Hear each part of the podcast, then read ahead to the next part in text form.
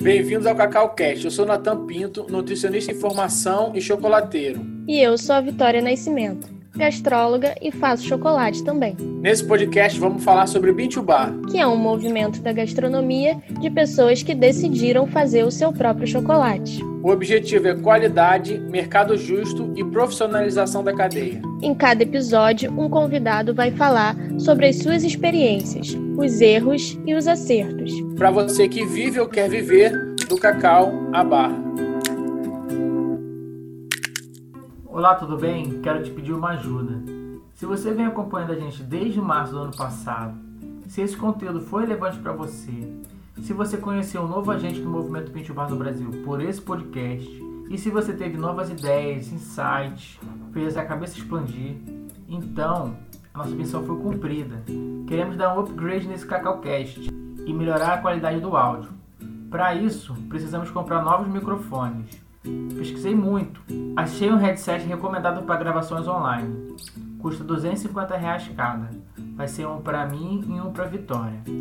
Abrimos uma campanha de financiamento coletivo no abacaxi. Vai durar um mês. Acredito que vamos alcançar essa meta com a ajuda de cada um que foi impactado de alguma forma por esse canal. Acesse o site na descrição desse episódio para doar o quanto puder. É www www.abacaxi.com barra p barra cacaucast. Vamos deixar também o link na bio do nosso Instagram, nchocolate. Contamos com a sua ajuda. Bora construir essa revolução.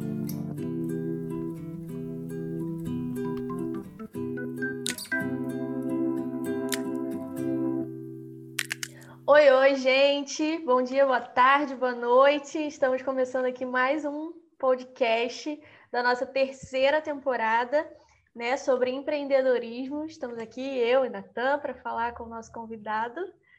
Dá oi aí, Natan. Olá, olá, tudo bom, gente? Sejam bem-vindos a mais um. Vamos nessa. Então, e hoje o nosso cast é um case, né? A gente está falando sobre empreendedorismo e eu acho que a maneira mais legal da gente aprender é conversar com pessoas que fazem chocolate, que têm histórias, que têm as suas empresas, que já fazem chocolate, e a gente bater esse papo e trocar informação. Por isso que hoje a gente está aqui com o Jorge Clotes, da CAE. Tudo bom, gente? Putz, eu estou até nervoso. Não sei, lidar com a, não, não, não, não, não sei lidar com essa fama que vocês todos têm. Mas... Obrigado, uma honra, uma honra gigantesca estar aqui. Obrigado pelo convite. Vocês estão bem? Tudo bem, tudo certo. Tudo firme. Hoje Maravilha. a gente vai fazer a, as enquetes. Bora lá, então. Mas é isso. Então, ó, a gente está aqui com o Jorge e eu já queria né, começar perguntando para ele a história dele. Quero saber como que ele se meteu nessa, nessa enrascada aí de chocolate como que ele chegou nisso. Putz, é, vamos contar essa história, é uma história que eu gosto de falar. É, seguinte, eu, eu sou de São Paulo, né? Eu comecei a dar aula de inglês muito moleque, quando é, eu tinha 17 anos, eu comecei a dar aula de inglês e fundei minha primeira escola de idiomas, eu tinha 19 anos. É, 19 anos, 18, 18 19 anos. E de lá eu acabei fazendo algumas escolas uh, e trabalhei com isso por muitos anos né? Chegou uma hora, isso foi em 2017, 2016, 2017, é, minha escola já tinha virado uma franquia e eu estava exausto, exausto, exausto. Eu e minha esposa, a sede ficava lá na Avenida Paulista, em São Paulo. Eu estava trabalhando cerca de 16 horas por dia. Eu dormia no trabalho, eu tinha um sofá lá, porque eu abria a escola, umas seis da manhã, às vezes cinco e meia, né? Tinha alunos que, que começavam mais cedo, ia fechar a escola uma meia-noite, por aí. Uh, e aí minha esposa tinha muita vontade de, de, de ir para a Chapada Diamantina. E eu falei, não, agora não dá, né? Tô, tô, trabalhando tal, mas a gente precisa mudar de vida, vamos mudar de vida, que não tá dando para mim. E eu sou de família suíça. Então eu estava pensando, já falei, acho que eu vou para a Suíça trabalhar com chocolate, que é uma paixão minha, vou, vou para a Suíça é, é, fazer chocolate e minha esposa, né, vamos, vamos antes dar uma descansada, vamos para Chapada, lá na Bahia, dar uma relaxada. Eu falei, não vou, não tem como. Era janeiro, janeiro de 2017. Eu falei, não tem como. Imagina, janeiro é a hora que tem que captar mais aluno, é, é a hora que eu tenho que treinar os professores, vai começar o, o ano o ano letivo da, da escola de inglês, né? Das escolas. E a gente sempre foi muito parceiro, eu e minha esposa. A gente nunca impôs nada um para o outro, mas dessa vez ela virou para mim e falou assim: Ó, oh, Jorge, passagens compradas, a gente vai. Você precisa descansar, você está ficando doente, vamos para a Chapada Diamantina. Cara, foi tão doida essa minha, minha vinda para Bahia, essa primeira vinda para Bahia, uh, que eu quase não voltei para São Paulo. Foi assim, eu, eu, não tinha, nunca tirei férias na vida, nunca tinha tirado férias. E foi passar assim foi, um, se eu não me engano, uma semana, dez dias que a gente ficou na Chapada. Eu, nesse tempo, já comecei a procurar lugar, pontos para alugar na Chapada mesmo. Eu já vou ficar por aqui, já monto uma escola de idiomas aqui, ou então faço. Não vou voltar para São Paulo. E minha esposa assim: não, é, é, é, vamos voltar para São Paulo, a gente se organiza. É, você dá a entrada na papelada, tudo para a gente para a Suíça. Você trabalha com chocolate lá, da Suíça, e está tudo bem. E aí é, me deu um clique. Eu falei, não, mas pô, a gente tem cacau pra caramba no Brasil, na Bahia. Antes de ir para a Suíça, vamos dar uma olhada aqui na Bahia, vamos, vamos para Ilhéus, ver cacau, e, e vamos para Itabuna, ver essa coisa. E a gente veio em 2017, porque a gente vendeu a escola, uma super coincidência. Logo que a gente voltou da, da, da Chapada, veio essa proposta para vender a escola eu vendi e a gente veio para Ilhéus e aqui ficamos. Né? O, o Jorge Amado ele fala no, no livro dele, Jorge Amado é um grande escritor brasileiro, como mundo sabe, que escrevia muito sobre Ilhéus e Itabuna, ele era da região aqui e, e, escrevia muito sobre a história do cacau. E a coisa que eu mais gosto que ele, que ele falava no, no, num livro dele, no livro Terras do Sem Fim, ele fala que o, eh, é, do visgo do cacau mole. O cacau, quando ele está no coxo fermentando, ele tem um, um visgo, ele, ele, gruda na gente e não solta mais. Então, o cacau ele tem essa coisa, né? Ele, quem é mordido pelo bicho do cacau, quem, quem, quem é essa, essa, esse visgo gruda não desgruda mais, se apaixona pelo negócio. E eu acabei ficando, indo atrás de cacau. Uh, e eu fui chamado aqui na, na região de Ilhéus, isso a gente chegou em 2017, né? Eu fui chamado por coincidência, assim, uma grande sorte que eu tive. Aliás, foi é uma grande sorte mesmo. Uma, aqui tem três grandes indústrias moageiras de cacau, né? A Olan, a Barri e a Cargill, que são quem compra o cacau todo do Brasil e da África que transforma esse cacau né, em licor, em pó, manteiga e exporta novamente, ou então vende para o mercado interno.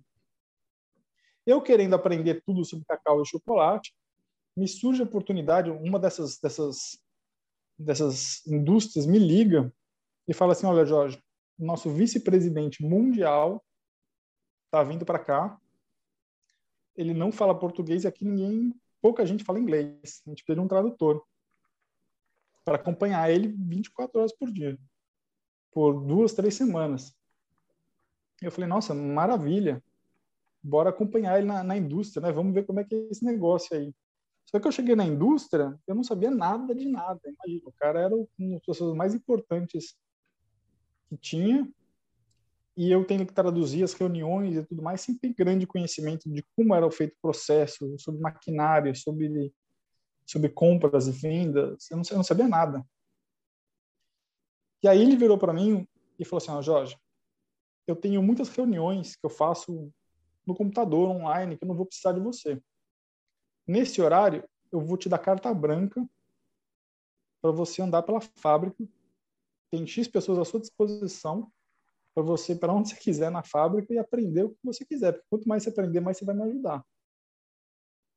E isso para mim assim foi um presente incrível, incrível. Imagina a oportunidade. Eu nunca fiquei, nunca soube de ninguém que teve essa liberdade dentro de uma indústria.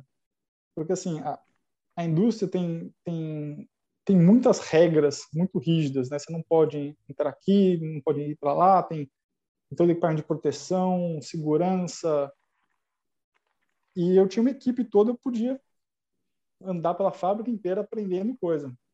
E o que eram para ser duas, três semanas, acabaram virando seis meses. Então, eu fiquei seis meses nessa fábrica, aprendendo tudo sobre o mercado do cacau, sobre como é feito todo o processamento uh, na, na, grande indústria, né? Como é que é compra, venda, como é que é a parte de segurança do alimento, toda a parte de, de laboratório. Putz, é incrível, um, assim, um mundo gigantesco que eu não fazia ideia. Eu passei seis meses aprendendo isso. E como ninguém falava inglês, tudo que acontecia nessa indústria tinha que passar, tudo que chegava a ele, ao Ron, tinha que passar por mim. Então, assim, eu tive acesso a muita coisa, um aprendizado incrível. Foi um trabalho que eu pensando hoje, se me chamassem de novo, eu faria de graça. de tanto que eu, que eu aprendi, de tão bom que foi. Uh, e aí eu, aí eu comecei a aprender tudo sobre o mercado do cacau e comprei minha primeira melanger. Falei, ah, vou fazer meu chocolate em casa para por diversão, mas eu, eu, tenho essa paixão toda pelo cacau, não faz sentido eu não fazer um chocolatezinho para para mim e minha família de vez em quando. Então comprei uma melanger pequena e comecei a fazer o meu próprio chocolate. É, fundei a CAE em 2017, mas não não com fins comerciais. Eu sempre prometi para mim mesmo que eu não ia transformar a CAE numa, numa empresa. A CAE é, vai ser o meu nosso chocolate só. Uh, bom, aí depois depois dessa grande indústria, eu fui chamado um, eu tive alguns outros trabalhos, né, que eu fiz de, de consultoria aqui na região. Teve uma, uma empresa que me chamou para dar consultoria aos pequenos é, varejistas da região consultoria de, de empreendedorismo, de, de, de, números, principalmente de, de adquirência, que a gente chama, né, das maquininhas, fazer cálculos com eles. Eu fiz isso durante um tempo, e aí uma outra fábrica, dessa vez uma fábrica de chocolate já grande, me chamou para ser gestor da fábrica toda deles, né, para ser o responsável pela fábrica deles. Então eu fiz isso por mais algum tempo, e só que não deu muito certo, a fábrica ela tinha alguns problemas, depois veio a pandemia, né, e, e aí a fábrica fechou. Então uh, eu cheguei uma hora e falei, bom, eu tinha prometido para mim mesmo que eu não ia transformar CAE no meu no meu negócio por algum, algumas questões uh, para mim eu já abri alguns negócios né eu já tive sete empresas e antes de abrir qualquer empresa, eu preciso planejar muito e, e, e eu preciso entender o mercado. Eu acho que é muito importante você entender exatamente onde você está pisando antes de abrir uma, antes de começar um negócio, né? E o negócio do Bint Bar tem muita coisa que ainda eu não sei. Né? A gente não, não tem dimensionamento perfeito de tudo. Né? É, eu, sempre fiz planos de negócio. Por exemplo, com as escolas de inglês, eu sabia dizer, olha, no primeiro mês, a gente pode esperar X alunos. No segundo mês, vão entrar mais Y alunos. E, planejar um crescimento, planejar custos de, de professores, enfim. Com o Bintubá, é tudo muito novo. É tudo muito incerto ainda, né? Uh, mas, enfim, eu fui mordido pelo bicho do cacau, apaixonado. Falei, é, bora encarar isso. E hoje temos aí uma fábrica bem funcional, bem bem bacana. Estou bem orgulhoso, na verdade, da, do que a gente está fazendo na CAE agora. Muito bom. É, eu fiquei com uma dúvida. Você descobriu a melanger dentro da indústria, da grande indústria? Eles tinham melanger pequena lá, alguma coisa assim? Então, a, a, grande indústria é o seguinte: tem, tem, tem muita coisa que a gente não sabe da grande indústria, né? Mas uma das coisas que eles têm lá, uh, e, lá dentro não tinha uma melanger, mas eu, eu pesquisei, tinha informação. E lá nessa indústria que eu tinha, que eu trabalhei, tinha um centro de inovação, que ele chamava, que é como se fosse uma cozinha industrial gigante para fazer testes, para entender o produto, para quando vier clientes, né, poder apresentar as possibilidades do cacau. Né? E, e a, a indústria funciona de uma forma uh, muito diferente do que a gente imagina. Né? No Bean Bar, e, e, isso assim isso me encanta, porque como eu tive oportunidade de trabalhar na grande indústria e hoje eu estou no Bar, a gente consegue fazer um paralelo muito bacana. Uhum. A grande indústria ela não funciona baseado na qualidade, no conceito de qualidade que tem o Bar. O Bar, a gente preza pela qualidade da amêndoa.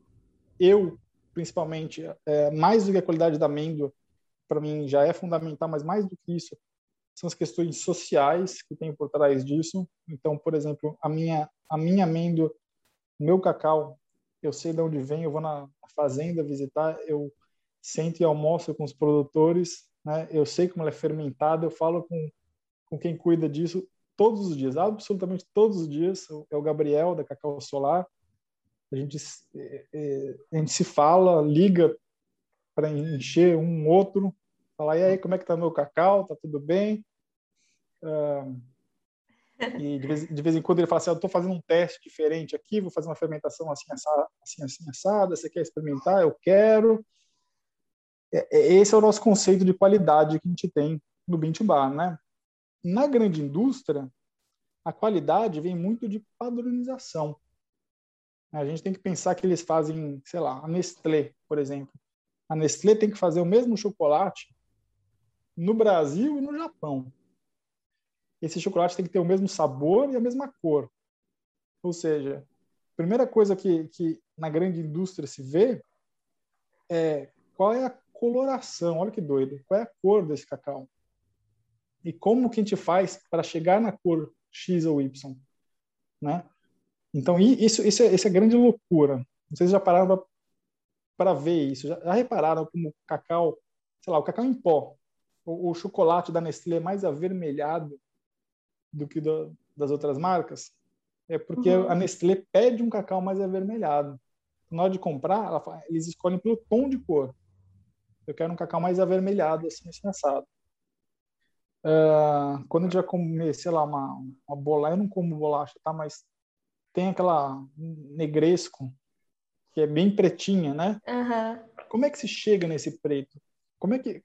Aquilo é um cacau, é um cacau, é um pó preto que se usa. Não é um pó que foi queimado, não é um pó que foi tingido, é um processo que eles fazem para que o cacau escureça. Tem um cacau, enfim, diversas cores. Então se compra muito pela consistência, a constância, né? Consistência e constância dessas cores. E, e com homogêneo tá esse cacau. Em questão de sabor, na grande indústria, tem a, a eles fazem todo o processo de ducting, se chama, né? Que é uma alcalinização do cacau, que é uma lavagem de sabores. Então, eles recebem cacau do mundo inteiro, fazem a mistura deles, o blend deles, desse, desse cacau todo, torram, e depois que, que transformam em líquor, eles lavam o sabor, né, para deixar ele mais suave possível. Ou seja, quando chega na indústria, quando esse cacau que é, processado aqui em Ilhéus vai para Nestlé, para Hershey's, para Mondelez, para qualquer qualquer é, marca de chocolate fazer o seu chocolate, ele já vai chegar na cor que eles querem e com pouco sabor, né? Eles compram manteiga desodorizada, ou seja, manteiga também não tem sabor, porque aí sim eles conseguem adicionar o sabor deles e você garante que você vai ter o mesmo chocolate com o mesmo sabor no Brasil ou no Japão, ou na Europa ou em qualquer outro lugar. Porque você coloca, você tira o sabor natural e consegue colocar. Então, o conceito de qualidade na grande indústria é como se chega nesses nesses sabores, né, ou nessa falta de sabor, ou nesse, nessa homogeneização, dizer assim, e questões de segurança do alimento, né? tem mil testes que eles fazem em laboratórios, então não pode ter não pode ter, enfim, nenhum, nenhum corpo estranho ali no meio, acidez, tem que estar X, Y, Z. Enquanto que no Bintu Bar a gente faz tudo uh, na nossa experiência, né? Eu como chocolate todo santo dia, eu como chocolate de marcas diferentes toda semana, não todo dia, mas toda semana, provo pelo menos uma ou duas marcas diferentes, pelo menos, para eu entender, uh, para aguçar o paladar, para saber com aonde a gente quer chegar, né? E eu acho que esse é o primeiro primeira grande diferença entre o Bintu Bar e a, e a grande indústria. Show. Muito bom. É esclarecedor em, em vários pontos, né? E eu acho assim, é, existe também uma demonização da indústria, indústria vilã e tudo mais. Eu, particularmente, eu não, não enxergo dessa maneira, né? Eu acho que a indústria ela atende mais o, o desejo do grande público, né? Por, e, e, aí por isso que, ela, que eles precisam de padrão, porque o consumidor ele busca um padrão. Então eles mais entregam do que oferecem, né? Eles não criam é, qualidade, né? Eles só entregam o que o consumidor busca. E aí o Bintubar é, é meio que o, é diferente, não vou dizer o oposto. Ele é diferente em vários pontos, né? O, o primeiro ponto é que, de que a gente vende uma coisa que ninguém conhece, é, poucas pessoas sabem é, o que é qualidade, né? Vamos dizer assim, nosso parâmetro de qualidade não é sensorial, né? Vamos dizer assim, o laudo do SIC, ele não entrega parâmetros sensoriais para a gente se o cacau está muito amargo, pouco amargo, ácido, pouco ácido e ele te dá características físicas, né? E Pô, é tão, é, é tão bacana. Desculpa, perdão. Não, só terminar. E aí, então, assim, é, a gente precisa muito a gente aprender o que é qualidade e comunicar o que é essa qualidade. Né? E, e, e, esse é um trabalho de anos, cara, que a gente vai ter que enfrentar e a gente precisa de é. mais gente para desse mercado aí para comunicar isso. Pô, cara, eu fico emocionado. Eu, eu, eu acho tão bacana escutar você falando isso, porque a gente está na, na, mesma pegada aí, pelo visto, né? É, eu, eu, vocês nunca vão me ver falando mal de, de grande indústria, de média indústria, nem de pequeno. Eu acho que todos têm o seu, o seu, o seu momento, o seu espaço. Eu acho que a gente tem, tem sim problemas na grande indústria, problemas grandes, né? Que nem eu falei assim, eu tenho uma preocupação social muito grande. Eu acho que isso vem causando um mal, né? Principalmente quando a gente estuda, entende um pouco mais como é feito o cacau da Costa do Marfim, Gana, qual é esse processo todo, né? Mas mas cada um tem o, tem seu espaço, seu momento. Eu já comi muito bis, já comi muito bis. É, entendo a gente gostar do bis e, e, e é, são coisas diferentes. São coisas uhum. diferentes. Uhum. Que crescer no Bintu Bar. E aí eu vou jogar a responsa assim, eu sei que tem muita gente que escuta vocês, vocês são o maior podcast do planeta. De e... chocolate. Não, assim, eu não estou nem preparado para a fama. Estou vendo que eu vou sair de casa com flashes lá fora. Eu não vou saber lidar com isso. Mas, assim, brincadeiras à parte, eu acho que é, todo mundo que está escutando a gente que faz chocolate tem uma responsabilidade muito grande. Muito grande. Por quê? Porque o Binti Bar está começando. A gente está engatinhando. Assim, engatinhando, engatinhando mesmo. Né? O chocolate no Brasil não tem 10 anos. Uhum. Né? Tem, sim, a, pô, já fiz chocolate há 10 anos atrás, tal, é, é, era outra coisa. O Bintu Bar no Brasil não tem 10 anos. No mundo deve ter, que começou na Califórnia, o movimento Bintu Bar, tem o quê? 13 anos, 14 anos, deve ter por aí. Então, qual é a nossa responsabilidade? É a questão da qualidade. A questão da qualidade, porque é, do mesmo jeito que, que a gente começou um dia, e fez. Eu já fiz muito chocolate ruim. Nossa senhora, eu já fiz, já queimei chocolate. O que eu já queimei de cacau. É, até a gente aprender queimar no sentido de torrar demais, né? O que a gente tem de aprender, a gente precisa ajudar também quem está começando. Porque o que acontece? Aqui na Bahia tem, tem eu, eu acho assim, cada lugar você precisa entender o mercado, entender a dinâmica da, daquele, daquele espaço, né? Aqui na Bahia, o Bint Bar é completamente diferente do Bint Bar de São Paulo, que, é, que imagino que seja completamente diferente do Bint Bar no Rio. Aqui na Bahia, como que funciona? Temos muitos, muitos produtores de cacau. O produtor de cacau vê na verticalização da, da produção, né, na, na, uh, um aumento de lucro. Ele fala assim: vou, o cacau não está valendo muito, eu vou fazer meu próprio chocolate com o meu cacau, eu vou vender o meu cacau. Uh, então você tem muita gente entrando, muita gente nova começando a fazer chocolate e tem um, um, um, gap, um espaço de, de conhecimento, de, de, prática, né? Que precisa ser preenchido. Então você tem muita gente começando do zero.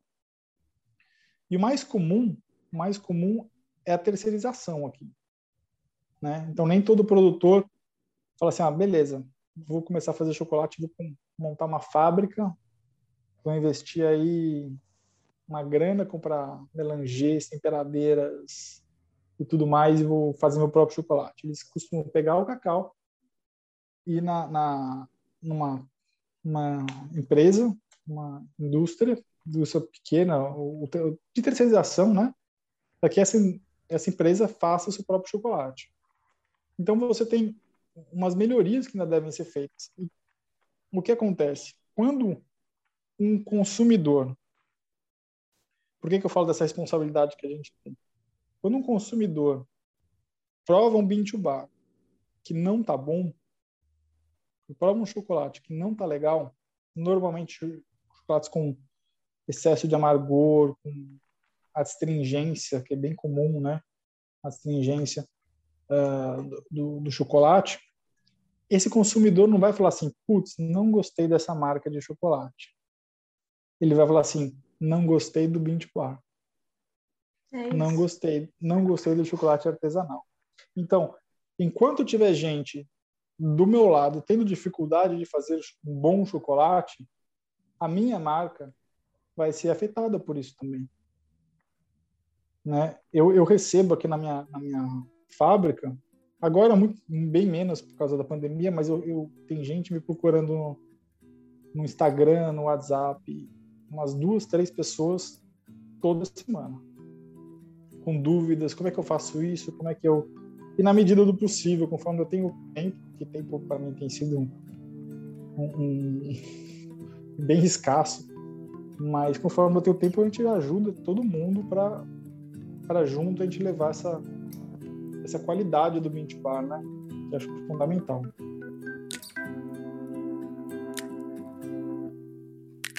Foi muito bom você ter a nossa conversa, né, ter encaminhado para esse assunto, assim, né, sobre a qualidade, sobre o Bar ser um movimento muito novo, porque ontem eu recebi uma pergunta desse tipo, né, no, no, no Instagram. Aliás, como você falou, a gente aqui também recebe pergunta todo santo dia de pessoas querendo aprender, né, uh, buscando mais informação. A gente tem um grupo no Telegram para ajudar as pessoas que estão começando, enfim. A gente também faz o possível para ajudar, né? Porque concordo muito com isso que você falou. Uh, se uma pessoa faz um chocolate, tá com dificuldades, né, de fazer um chocolate do lado da gente, isso impacta também no nosso negócio. E mas ontem eu recebi uma pergunta que me, que me impactou, assim, né? Uma pessoa me pergunta assim: Olha, eu faço 20 bar desde 2018, eu acho que ele falou, e as pessoas me cobram muito resultado. E você já pensou em desistir em algum momento? Assim, eu senti que pela pergunta dele ele estava quase me perguntando assim: Você acha que eu devo desistir? Você acha que isso, isso dá, dá, dá dinheiro? Isso eu consigo sustentar, né? Me sustentar com isso? Enfim, foi mais ou menos essa pergunta. E a minha resposta foi justamente essa, né? Que poxa, não tem como a gente se cobrar, né? Acho que muito mais do que a cobrança do outro é a gente se cobrar um resultado de um movimento que não depende de, de um crescimento exclusivo da minha empresa, né? Eu não estou crescendo sozinha como empresa num nicho que está consolidado. Eu estou crescendo junto com o, o, movimento inteiro, com o mercado Bintubar inteiro.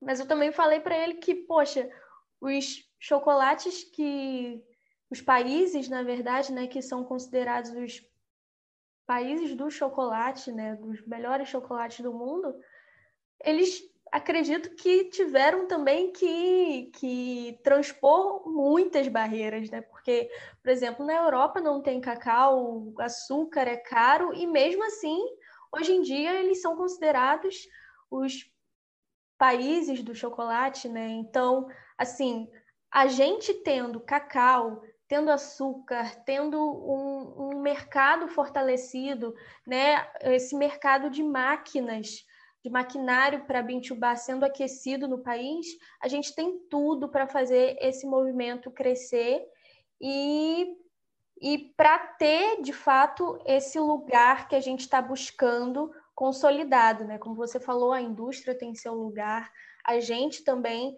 tem o nosso lugar, mas esse lugar está sendo construído ainda. E aí, em resposta a essa resposta que eu dei, no, na, na verdade, depois eu fiquei super, super pensativa, assim, sabe? Fiquei super. um pouco aflita, né, de ter dado essa resposta, porque a minha resposta foi num sentido de, poxa, não desiste e tal. E eu fiquei depois um pouco pensativa de, poxa, quem, quem sou eu também, né, para dizer para uma pessoa fica ou sai. É, é uma responsabilidade muito grande você dar uma resposta na internet para uma pessoa que você não conhece. Mas, enfim, uh, em resposta a essa resposta que eu dei, uma outra pessoa me mandou uma mensagem no direct e falou assim: Vitória, você já parou para pensar que daqui 50 anos as pessoas vão estar estudando vocês? Que vocês são a vanguarda do Bintu Bar? Que daqui 50 anos, quando esse movimento for consolidado, vocês começaram, né? Vocês deram o primeiro passo, vocês construíram isso. E, e foi um outro tapa assim para mim e, e me fez pensar e, e de fato, né? O, quando a gente ou fala... pode ser, ou pode ser, Vitória, que daqui a 50 anos não exista mais 20 bar também. Pode ser também, mas eu prefiro é. ficar com a ideia de que vai existir. É, eu também. Mas, mas assim, ó, em termos de negócio, que é muito importante a gente saber, é, os grandes negócios surgem sempre na instabilidade. Né? Na instabilidade do mercado que, que tem as, que vão surgir coisas novas. Instabilidade que eu digo é o seguinte, o Bintubá ele é completamente instável, ele começou agora. Pensa que a areia está se movimentando, na hora que assentar tudo, a gente vai ver como que vai estar tá isso, né? Então, é, a gente pode fazer um bom trabalho agora e difundir o Bintubá com qualidade, ou a gente pode, sei lá, sucumbir também.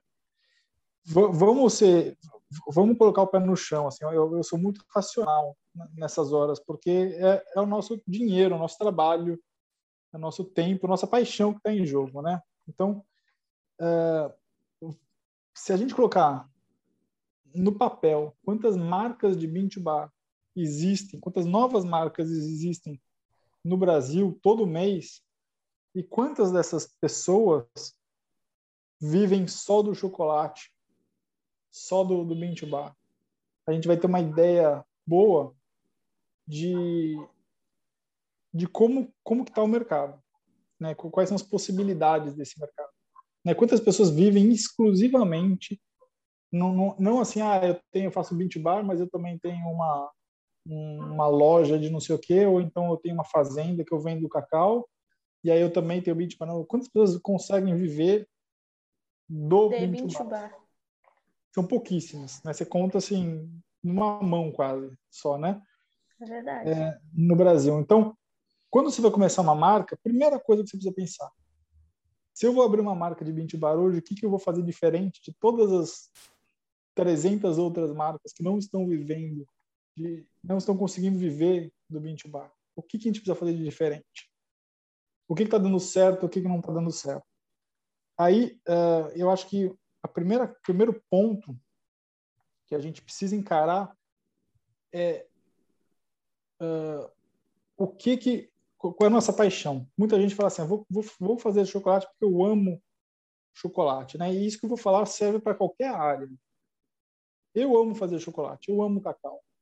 Mas a partir do momento que eu abro uma marca de mint bar, eu tenho que pensar, e isso é como eu encaro, tá? Que meu trabalho é tudo menos fazer chocolate.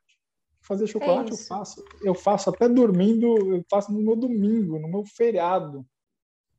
Né? No meu feriado eu vou lá separar cacau e torrar cacau e descascar e tacar na melanger, temperar. Pô, isso aí você pode me deixar fazendo a hora que for. Então não encare isso como seu trabalho. Muita gente fala assim, pô, mas meu chocolate é bom. E, e, e, e às vezes é mesmo, é um ótimo chocolate. Mas que adianta você ter um ótimo chocolate se você não vende, consegue vender uma barra? Então, o seu trabalho não é fazer chocolate. O seu trabalho é, é, é vender o chocolate, é emitir nota fiscal. Essas é. coisas chatas você tem que encarar uhum. como, como, Esse é o seu trabalho. Né? Fazer, faz esse negócio acontecer, por quê? Porque se ele der certo, cara, você vai poder fazer chocolate por muito tempo. Eu, eu sento na bunda na cadeira e emito nota fiscal e fico vendo é, questões de logística, fico entrando em contato com lojas para representar a nossa marca, porque se der certo, putz, eu vou poder fazer chocolate por mais tempo como minha única fonte de renda. Eu vou poder viver do que eu amo, sabe? Então é, é isso. isso. Esse, esse, essa temporada, inclusive, nasceu muito desse pensamento, né, Natan? Porque a gente vê muito isso acontecer. É, todo mundo que faz chocolate, né, que cria uma marca de chocolate, cria porque é um apaixonado por chocolate. Primeiro, né, vem essa paixão, mas a gente precisa, como você falou, né, trazer um pouco a realidade e, e pensar, poxa, seremos realmente vanguardistas daqui a 50 anos ou esse movimento não vai nem resistir mais, né? E se a gente não pensar em empreendedorismo, se a gente não pensar que a gente tem um negócio e que chocolate realmente é, é 1% do que a gente faz, não vai não vai para frente mesmo, né? É complexo. Assim, a gente falou muitas coisas, eu tinha muitas coisas para falar. é, é exatamente isso que a Vitória falou, né? A ideia dessa terceira temporada ser sobre empreendedorismo é de que, independente do que você estiver fazendo, como empresa, a gente precisa se fortalecer como empresa mesmo, para você conseguir viver do que você vende, né? Então, e aí o movimento não morre. Porque, assim, existe uma estatística que eu não sei o número exato, mas que, tipo, 50% das empresas que abrem no Brasil, em dois anos, fecham, né? Então, isso não é uma coisa do Bitbar, isso é uma, uma educação empresarial, assim, financeira, né? e que independe de fazer, fazer chocolate ou fazer, sei lá, um armário, fazer um sapato, uma joia, cortar um cabelo, sabe? A gente não foi treinado para ser empresário, né? A gente foi treinado para ser funcionário. E aí, se você quer empreender, que é você fazer tudo, é, desde o produto até gerir a sua empresa, vender, a gente precisa treinar e entender que isso é nosso papel principal. Se você quer abrir uma empresa, você tem que ter a, a ideia e você tem que se transformar se treinar para você manter aquela empresa viva, não só focado no produto. Isso é importante demais. A gente tem no Brasil uma ferramenta poderosíssima para ajudar a gente que a gente tem que saber usar melhor que é o Sebrae. Exatamente. O Sebrae, é, eu ia falar que é gratuito. Não é gratuito porque a gente paga os nossos impostos, né? Tá, tá embutido ali nos nossos impostos. E o Brasil é, é o país que, que mais tem empresas abertas, né? Mais tem CNPJs no, no mundo. Então, Uh, e o Sebrae está ali para dar uma consultoria para a gente gratuita, tem cursos incríveis. E, e quanto mais a gente está na área, mais a gente vai ver que nosso trabalho é resolver problemas. O, o, o trabalho do empresário é resolver problemas, né? Se, se não tem problema nenhum para resolver, Maravilha, fique, fique, é, ou tá errado, ou você tá errado. Eu acho ou... que tá errado. Se meu é, dia tá bonito demais, eu falo, ih, gente, o que, que aconteceu? É, então, ou, ou tá errado, ou maravilha, fica em casa na cama, porque a empresa está andando sozinha. Né? O que é muito difícil, mas, mas não, não o, o, a questão tudo é resolver problemas, apagar incêndios. Se você não está preparado para apagar incêndios, não abra uma empresa. Com certeza. Não, se é. você não tiver o que fazer na empresa, é, então vai fazer chocolate. E, bom, é, é, é, fazer chocolate é uma, é uma paixão incrível, né? A gente não tem como, como fugir disso. Mas vamos cuidar de, de, conseguir vender nosso produto de conseguir fazer um produto com qualidade, de cuidar da, da cadeia, para fazer esse, esse bar crescer. Você falou se daqui a 50 anos a gente vai ser referência. Se, da, se daqui a 50 anos a gente estiver no mercado ainda, com certeza a gente vai ser referência. Né? Com certeza. Mas precisamos nos manter aí por 50 anos. É, que é o mais difícil, né? É assim, Quantas empresas de chocolate existem no Brasil? Sei lá, 10? Quantas já, já foram abertas nesses últimos 50 anos? E, né, eu não sei quantas vão sobreviver, né? Mas provavelmente não vai ser a que faz o melhor chocolate. Isso que é uma tristeza. Vai ah, ser é. a que é. melhor é, entender o mercado, melhor gerir e tudo mais. Hum. E comunicar é também, né? E comunicar. Comunicar, é isso. Isso é importantíssimo, importantíssimo. Não adianta eu fazer o melhor chocolate do mundo, fazer o melhor chocolate do mundo na cozinha da minha casa e não contar para ninguém. É. É. Não faz, não, não, né, não, as pessoas precisam saber. Eu acho assim, eu não sei usar direito o Instagram. Estou aprendendo a usar o Instagram agora mas é impressionante como funciona se você souber fazer aquele infotenimento, né? Se você souber trazer informação, entretenimento, como a sua marca vai longe, como como você consegue divulgar seus produtos, enfim, você tem muita coisa para você pode usar para divulgar a sua marca, para que as pessoas saibam que você está fazendo o melhor chocolate do mundo, ou o melhor bolo, o melhor. Né? Eu acho que tem muitos confeiteiros que devem escutar vocês aqui também. Uhum. Então, uh, você tem muitas formas de divulgar, mas não, não esquecer que esse é o seu trabalho. É isso. Isso aí. Então, aí eu quero falar uma outra coisa que você falou, que é sobre a verticalização, né, do cacau, que eu acho isso, eu acho incrível, que é a história do Bitubá no Brasil, né? o movimento nasceu nos Estados Unidos a partir de, de, duas pessoas que queriam um chocolate melhor. Então, eles foram atrás disso. E aí, no Brasil, surgiu como? Não foram pessoas querendo chocolate melhor. Foi a partir dos produtores de cacau querendo né, aumentar o seu leque de produtos ali, verticalizar o que eles já tinham de, de produção. E aí, eles buscaram informações e falaram, ah, o que a gente pode fazer? Uai, a gente pode fazer o chocolate então vamos atrás disso e, e assim começou, né? E aí foi pipocando marcas e marcas e, e agora existe um, um, vamos dizer assim, uma segunda onda de que de quem são essas outras pessoas? São que já ouviram falar. Eu sou exemplo. Eu não tenho, não sou produtor de cacau. Eu ouvi falar que era possível fazer chocolate a partir do cacau. Fui para a Bahia, conheci aquele ambiente ali, aquele micropolo de, de de inovação, porque isso é uma inovação, e, e me encantei e, pô, quero fazer isso, vamos, vamos embora.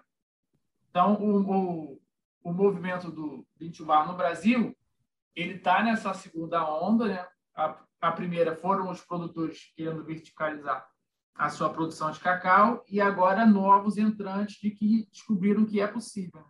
E com isso vem essa coisa de mudar de profissão, né? Que foi o que você falou que aconteceu com você, né? Você saiu do, do cargo de professor, gestor de uma empresa de, de, de escola, né? Escola de inglês, e agora você faz chocolate e também gera sua empresa de chocolate. E aí eu queria te, te perguntar como que é, como que está sendo essa sua transição profissional? Totalmente transição mesmo, assim, uma coisa... Totalmente transição. Totalmente, não, nem sei, gente. Não sei nem, não sei nem o que falar. Porque, assim, é, a coisa de dar aula de inglês começou por acaso, porque eu fui fazer intercâmbio, enfim, voltei falando inglês, queria trabalhar, a única coisa que eu sei fazer é falar inglês, fui dar aula de inglês, me encantei pelo negócio e dei aula de inglês é, dos 17 até os 35 anos de idade. Mais ou menos, até os 30 e alguma coisa de idade. Então era, era tudo que eu sabia fazer. Era gerir uma escola, eu tinha mapeado todos, todas as escolas de São Paulo. Eu tinha um público-alvo muito específico. Eu tinha. Eu, eu, modéstia à parte, entendia muito bem daquilo, né?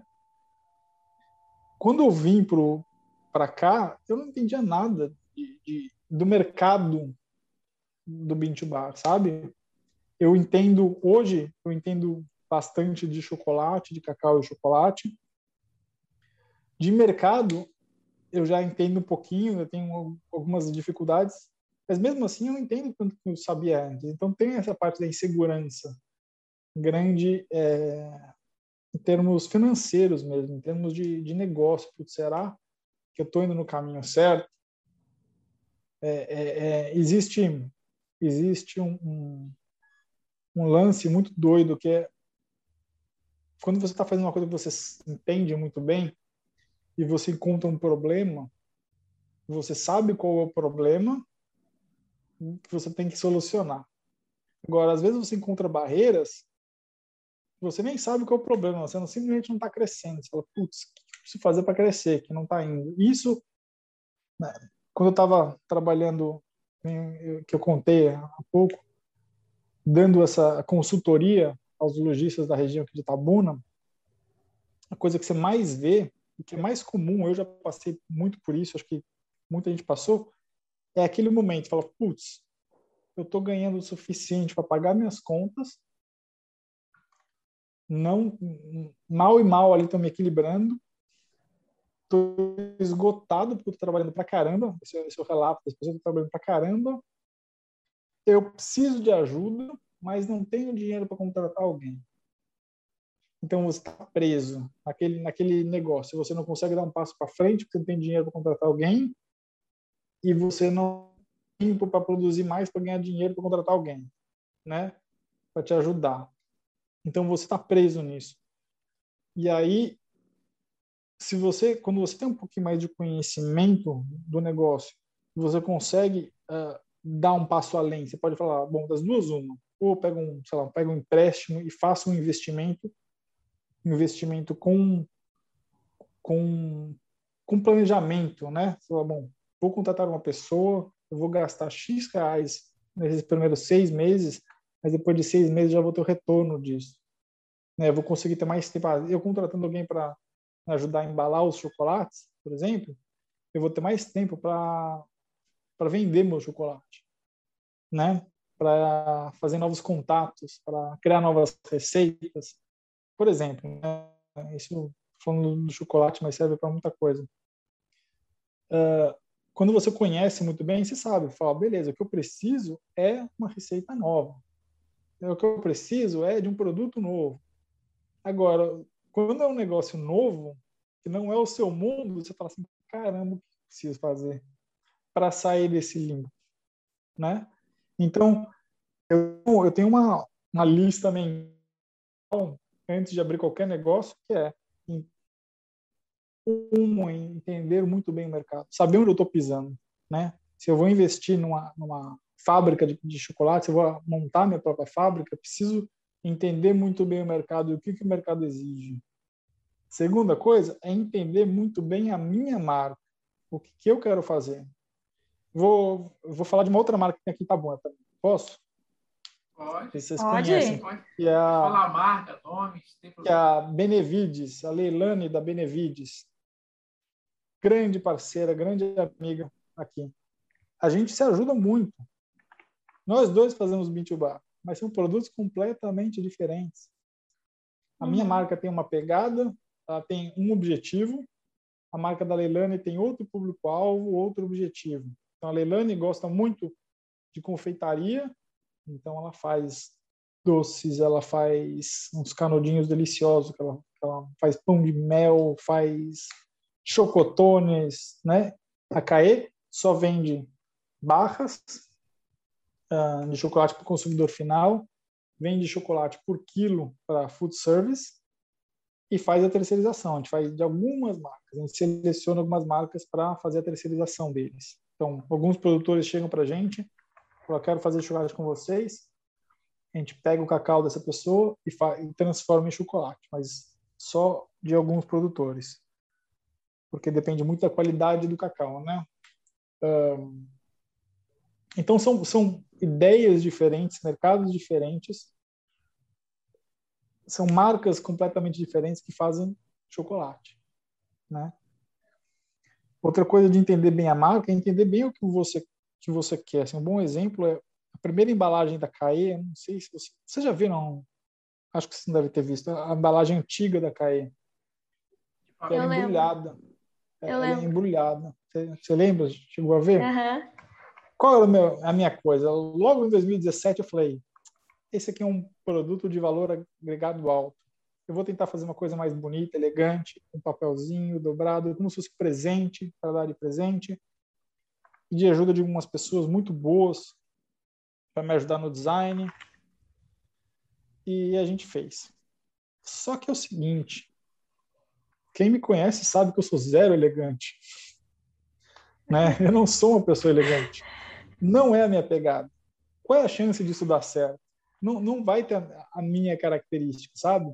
As pessoas falavam assim, Jorge, faz uma embalagem com papel, papel, esqueci o nome do papel agora, papel pardo, um papel pardo, com cores pastéis, tons pastéis, desenhei uma árvore do cacau, cacaueiro. Falei, gente, isso não tem nada a ver comigo.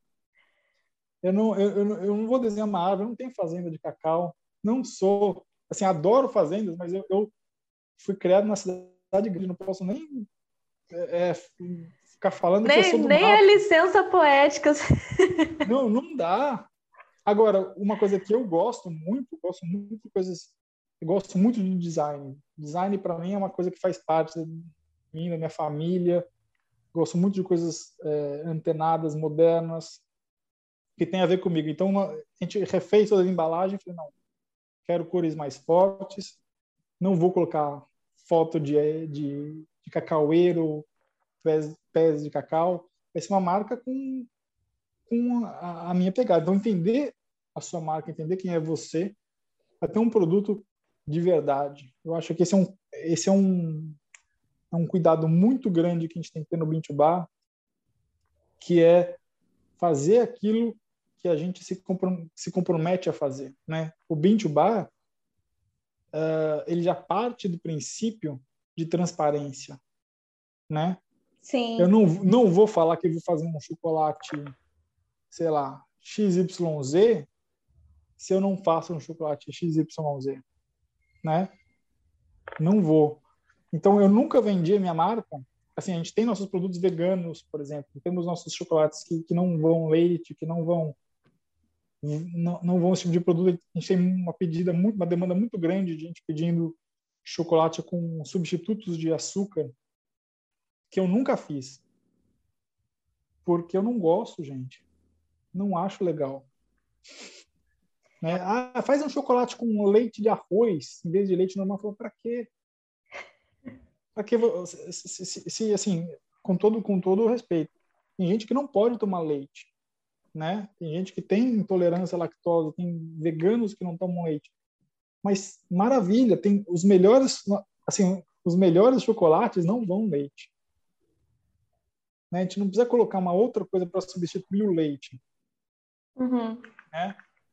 É, então, acima de tudo, eu nunca vendi minha marca como uma marca vegana, uma marca de algo que, que eu não entendo muito bem. O que eu quero fazer é falar assim, ó, eu faço o melhor chocolate do mundo. Para mim, para mim, minha esposa também acha, tá? Não, eu falo brincando, assim, tem mil marcas muito boas, mas a gente fala, eu quero fazer o melhor chocolate do mundo, que por coincidência também vai ser vegano, que por coincidência, é, por coincidência não, mas que, que, que por acaso também tem toda a parte de consciência social que para a gente é importante, que também uhum. a gente usa pouco açúcar, mas a nosso, o nosso lema é sempre fazer o chocolate mais gostoso do mundo. Né? É isso. Tem todos esses agregados juntos. E só falando um pouquinho, né? Você falou sobre mudar de carreira e também continuando nessa pauta de o Bintubá ser um, um movimento muito novo. Uh, quando se é muito novo tal e, e se está nessa construção assim é muito comum que todo mundo queira dar sua opinião né todo mundo tem a grande sacada para te dar, né? Todo mundo, não, você tem que fazer chocolate desse jeito, não, sua marca tem que ser assim, sua embalagem vai bombar se for desse jeito. Todo mundo tem uma super opinião para te dar, principalmente no Bintu Bar que está sendo construído, né? A gente está construindo isso realmente com ideias, com opiniões, com, com, né, com conceitos, com troca de informação, mas a gente precisa se atentar muito a isso que você falou, a se resguardar a nossa própria essência, né? Sempre. Eu, eu sou vegetariana, então minha marca vai tender para isso. Se não sou, eu me resguardo a minha, a, né? Me coloco no meu lugar e, e faço para quem né, não é vegetariano e deixo quem, quem é fazer o dele, sabe? se se conhecer, Exato. né? É um autoconhecimento, se conhecer, conhecer a sua marca, conhecer o seu filho, né, Natan, que a gente sempre está falando aqui nessa, é nessa isso, temporada. Perfeito. Conhecer o seu filho e absorver essas opiniões, mas também não, não deixar isso te dominar, né? É, é perfeito, assim, a gente pode até ver do lado, assim, em sentido contrário, né? É, imagina se eu sou vegetariano, se eu sou vegano, e aí por eu falo assim, não, agora eu vou fazer um chocolate com bacon. Qual é a chance de dar certo? Eu não, nem como bacon, não gosto de bacon, não entendo bacon no chocolate. Assim, eu como vegetariano, se eu fosse, né? Qual é a chance uhum. disso dar certo?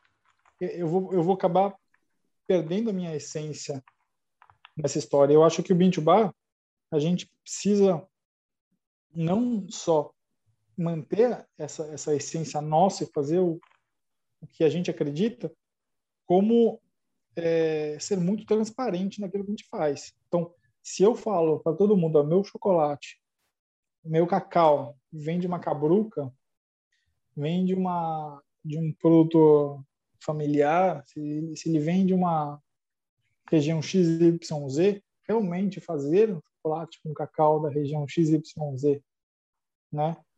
Uhum. É, se, meu, se, meu, se eu digo que meu cacau é orgânico, usar cacau orgânico, né?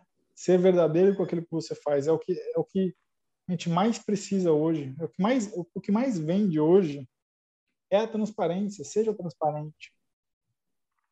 Né? A gente precisa disso, a gente está cansado de, de, de de... de... descobrir a verdade por trás do que contam. Né? É, eu vou comprar um sucrilho, está lá, fortalecida com 10 vitaminas e minerais. Olha que maravilha, como é saudável, assim, no café da manhã vai ser. Então, assim, é, a gente já vê isso todos os dias. Então, sejamos transparentes. Certo. Gente, a gente já vai chegar no final. Foi um ótimo papo. Eu tinha muitas outras coisas para falar, que eu acho que a conversa foi boa. Acho que a gente, acabando essa pandemia aí, quando eu for para Bahia, Vamos sentar para conversar com certeza. Pô, tô te esperando ah, aqui é... na Caê com uma cerveja gelada. Gente, me fala isso que eu já fiquei emocionado. quero ver as pessoas, quero sentar, receber ah, eu todo quero. mundo Caê. Vamos, a Caê, vamos, sim. A Caê é feita aqui na, na, na, na cobertura de um prédio, então a gente tem uma vista incrível lá de fora, tem uma mesinha aqui para a gente tomar uma cerveja Sinto gelado. convidada já. Olha, vem, por favor. maravilha, maravilha. Então, é, eu queria só finalizar com, com o que você falou sobre transparência, que eu acho que isso foi o, o ponto principal. Né? Não existe um mercado de Pinto Bar, é, de consumidores que vão atrás do produto Pinto Bar, mas existe o consumidor que está atrás de transparência. E esse é um grupo gigantesco de pessoas que querem se alimentar de coisas melhores, de melhores alimentos e, e de coisas mais éticas, né? As pessoas cumprem aquilo que falam. E, e aí, se a gente se apegar nesse, nesse pilar da transparência e se comunicar dessa maneira, eu acho que a gente vai conseguir perpetuar nossas empresas e manter elas gerando rentáveis e, e tudo mais. Queria muito te agradecer por você ter vindo aqui. Infelizmente, a gente está chegando ao fim. É, a gente se vê em breve, com certeza. Maravilha, estou felizão. Obrigado, uma honra estar aqui com vocês. Obrigado, Natan, obrigado, Vitória. Vocês são 10. É isso aí. Eu também tinha mais um milhão de perguntas para fazer. A gente acho que não fez uma pergunta do roteiro que a gente montou e o resto foi só conversa mesmo. E esses são os melhores podcasts. Então eu queria te agradecer. Muito obrigada. E a gente se vê por aí, tá? Gente, a gente vai ficando por aqui. Esse podcast é patrocinado pela N Chocolate. Beijos, tchau. Tchau, tchau. Tchau, tchau. Valeu, gente.